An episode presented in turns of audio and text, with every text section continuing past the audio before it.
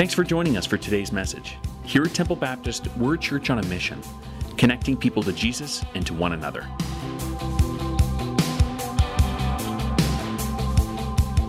Well, a few weeks ago, we started a brand new series making our way through the book of Nehemiah, rebuilding broken dreams.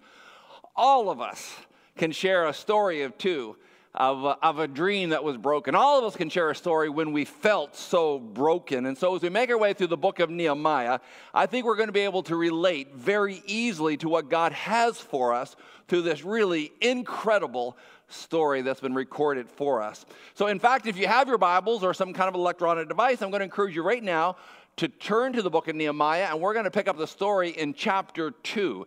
Chapter 2 of uh, Nehemiah. Now, a couple things to remember as you're turning there from last week. Number one, we learned last week is that God uses ordinary people. And we, we, we got that from 1 Corinthians 1, chapter 26. It talks about, you know, God doesn't often use the wise and the wealthy, just ordinary people. He doesn't often use the superstars of this world. Now, if you happen to be a superstar, it doesn't mean that God can't use you and that He won't use you. It's just that He tends to use ordinary people uh, to accomplish His purposes. Last week, we also looked at that question what do you do when you don't know what to do?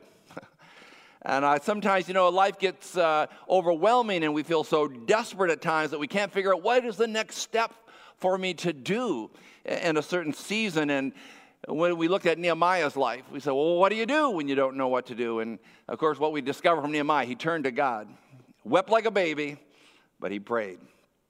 We also asked the question, what is it that wrecks you? Like, what is it you're so passionate about that you get to the point that you say, I just can't stand it uh, anymore. I've got to do something. You know, maybe it's some uh, injustice, uh, maybe it's poverty or, or addiction or, or, homelessness or mental health or, or troubled teens. And you finally say, I'm going to step in and I'm going to do something. Maybe you sign up to volunteer. Maybe you financially support the cause. Maybe you gather a team together so you can have uh, more impact. But you finally say, enough is enough. And honestly, I get worried in my own life if there's not times that I don't get broken over something. I don't want my heart uh, to be hard. Uh, I want it to break for the things that breaks the heart of God as well. Well, Nehemiah finds himself in this situation.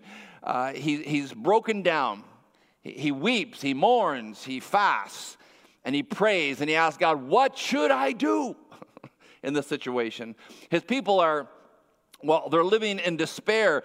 Uh, trouble has plagued the entire city of Jerusalem. The place was a mess. Uh, the city was a wreck. The walls had fallen down. The gates had been burned. They had no protection. They were like sitting ducks for anyone to take a shot at. And a- anti Semitism was also very popular in that day. No jobs, no security, no plans to have things change. Even though, you know, about 13, 14 years ago, Ezra took about 40,000 people back to the city of Jerusalem to begin to restore and, and to rebuild the temple. And you think, well, what happened? What happened to that work crew of 40,000 people that went back? Now, of course, they're going back to a city where there is no economy and, and, and no workforce and really no plan uh, to change things. And in chapter 2, we're going to discover that Nehemiah actually takes a big risk. He, he kind of goes out on the edge. He's living on the ragged edge, as some would say. And I want you to uh, remind you that, remember, in chapter one, we learned that Nehemiah had received some really, really bad news, some devastating news. And, and, that was four months earlier. So between chapter one and chapter two, there's about eight weeks. And for eight weeks, this news has just been going over and over and over, churning in Nehemiah's mind day after day, trying to figure out what can he do in this situation where he finds his people so desolate. Uh, some might even say, Nehemiah, what you're about to do is crazy. it's ridiculous. Like, you, you can't do what you're about to do. If you go ahead and ask the question that you're going to ask of the king, you know what's going to, uh, where you're going to end up? You're either going to end up at the gallows or in some kind of a prison system, or at best just uh, lose your job. I can't help but imagine that Nehemiah, after working for 20 years uh, for the king, that he hasn't seen a few conversations that have gone down the drain where people have been sent to the gallows or to the prison system or exile. So let's pick up the story in chapter 2 of Nehemiah.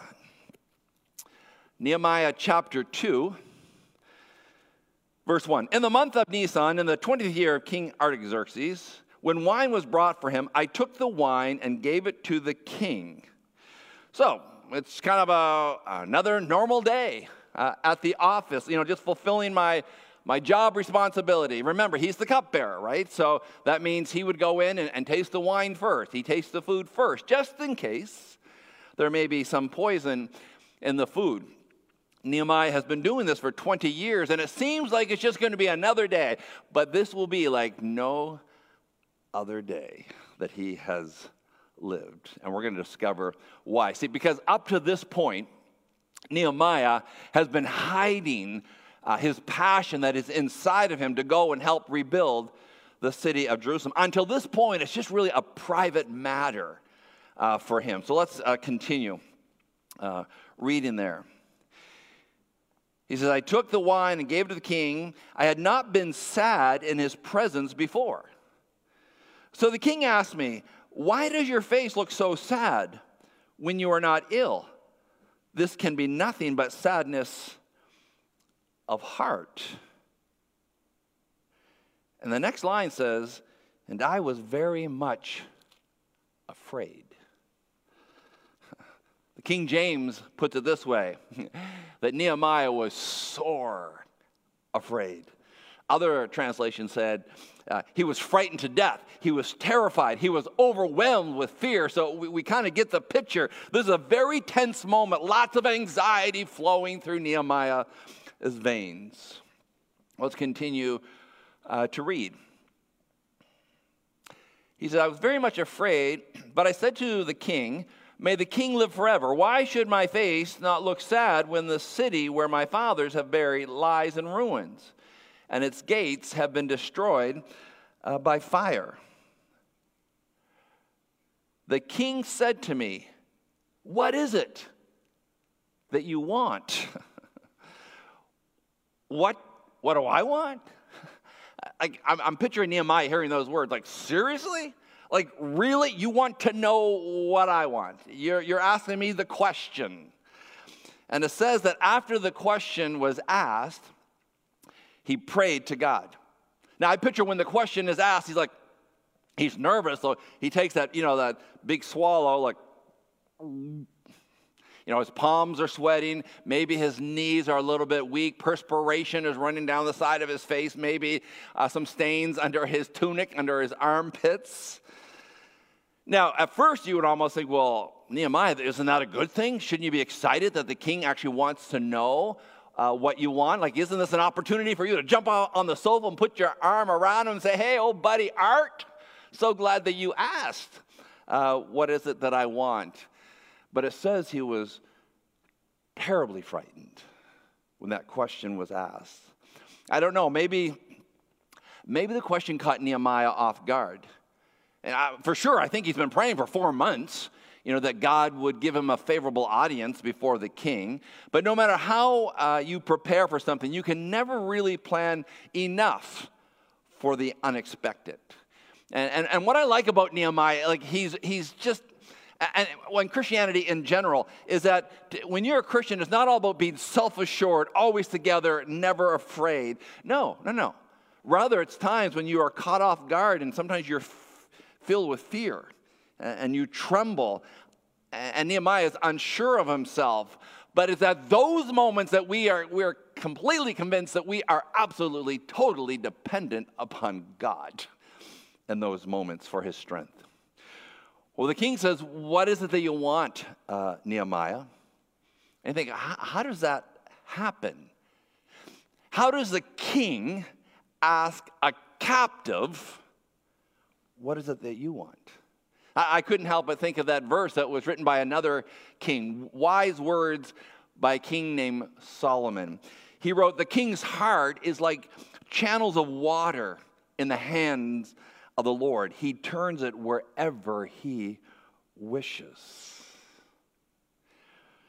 He says, So he prayed to the God of heaven. It's sort of like um, I picture it's like one of those silent, quick SOS prayers. Ever prayed one of those? You know, we're not told what he said, we're not told what he prayed, but I have a sneaky, a sneaky suspicion that, that, that he used a Hebrew word that if you translate it into English, it would come across help, help. I, I need help, Lord. Ever been in one of those situations where you're, you're put on the spot and suddenly, you know, fear grips you and, there, and there's no time to engage in some long, deep, meaningful prayer. You just simply pray, help me, help me, Lord. Well, that's kind of the situation we have here with uh, Nehemiah. Well, what we observe here in Nehemiah is something has happened unexpectedly and, and panic kind of seems to have gripped him and because he's out of control He's not in control of the situation.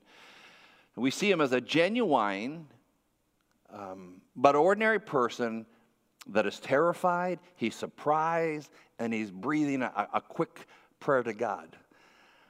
And I know that would be me if I was in that situation, as I'm sure it would be many of you when all of a sudden you're put on the spot with a question What is it I can do for you? The king asked Nehemiah. Now, at, at verse 5, Let's pick it up there in uh, verse 5. It says, So I answered the king, If it pleases the king, and if your servant has found favor in his sight, let him send me to the city of Judah, where my fathers are buried, so that I can rebuild it. Now, at first you go, Why is he so nervous about that? I mean, what's, what's the, the big deal? Like, you're calling that a big ask? Like he just wants a little bit of vacation time. He wants to take a you know a leave of absence and, and go help his family members out to help rebuild. It doesn't seem like such a big deal uh, to me. Well, here's what, why it's such a big deal. Number one, Judah and, and the city of Jerusalem, they have a reputation. They have built a reputation for themselves as people who like to revolt uh, against uh, the ruling powers.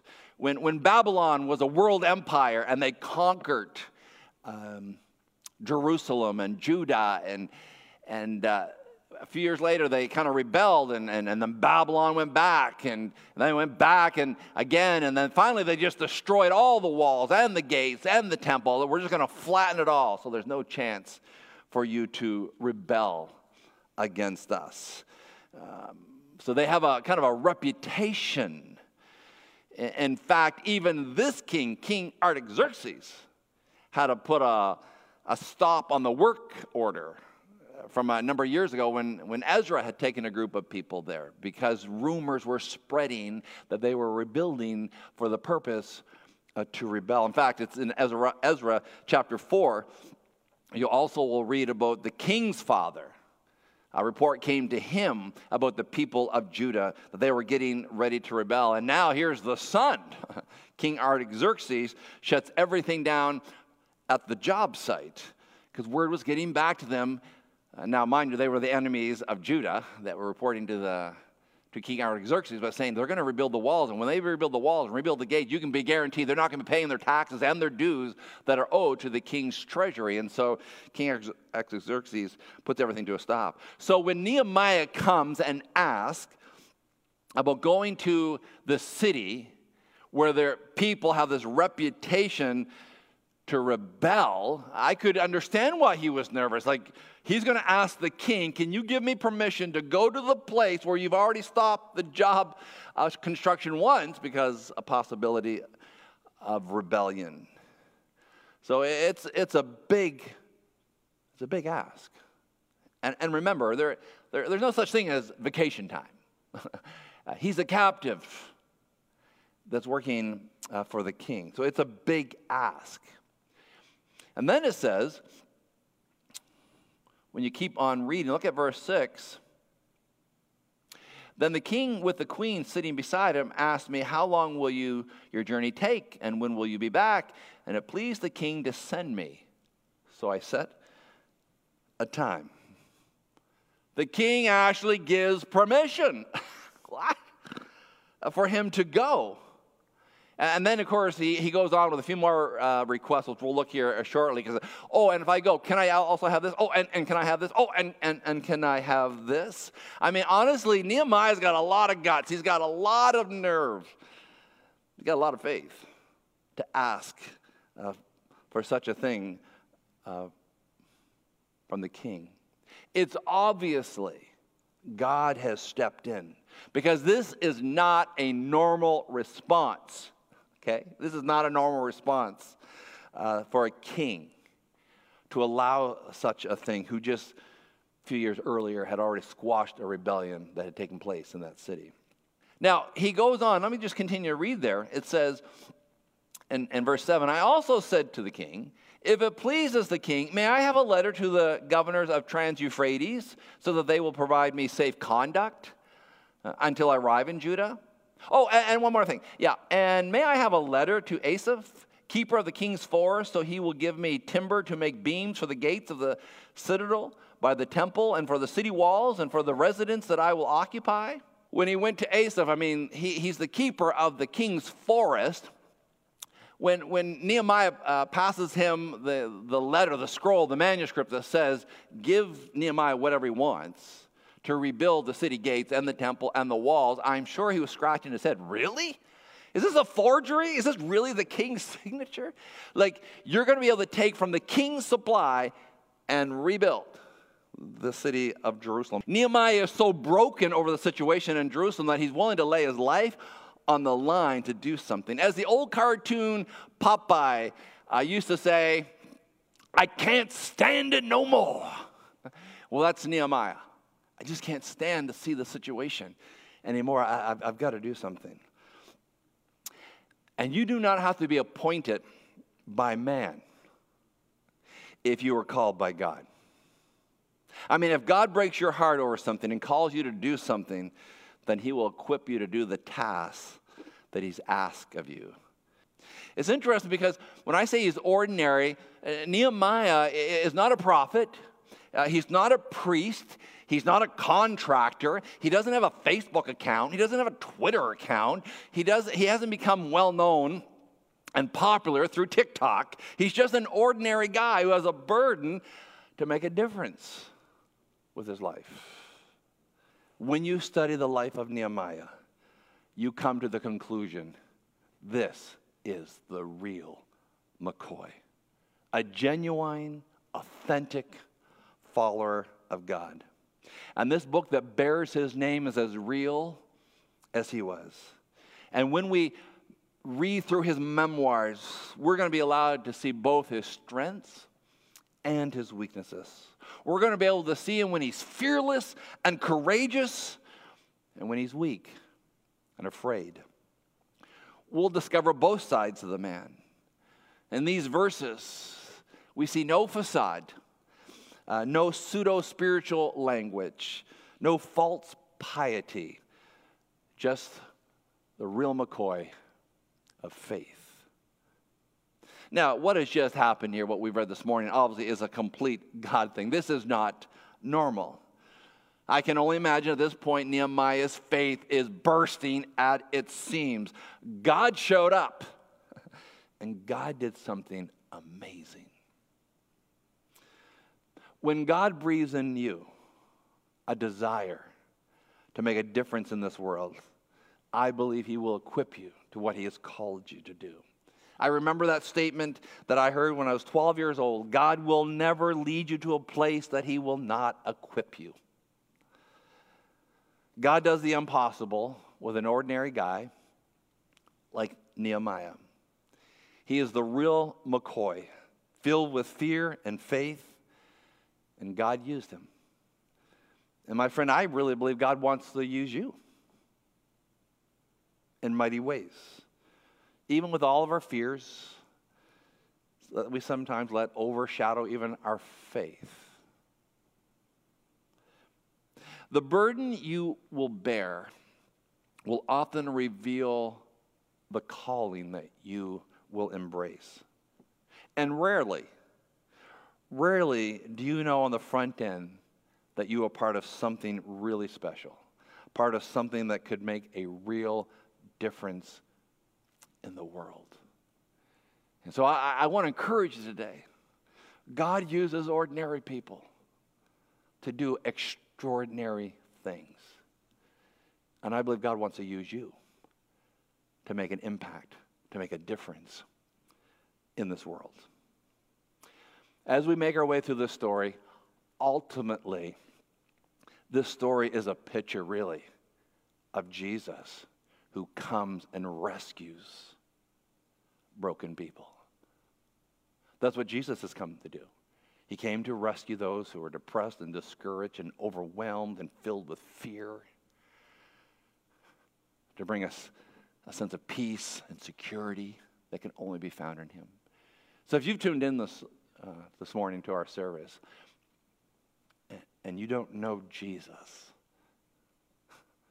I, I just want to tell you, when you know Jesus, it, it's a game changer.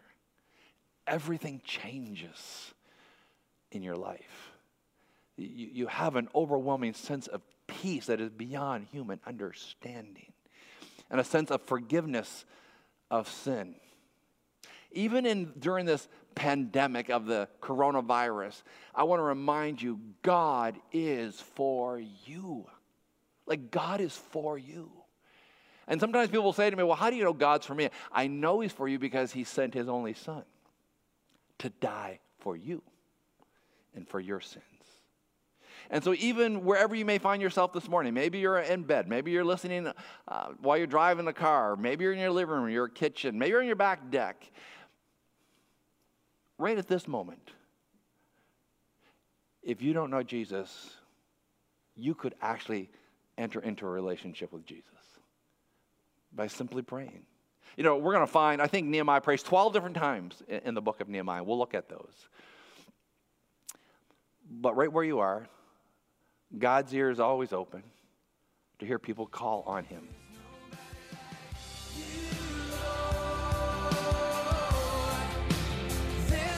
Thanks for listening, and consider joining us live on Sundays at 9:15 and 11 a.m. For our address, directions, and any other information, find us online at templebaptist.com.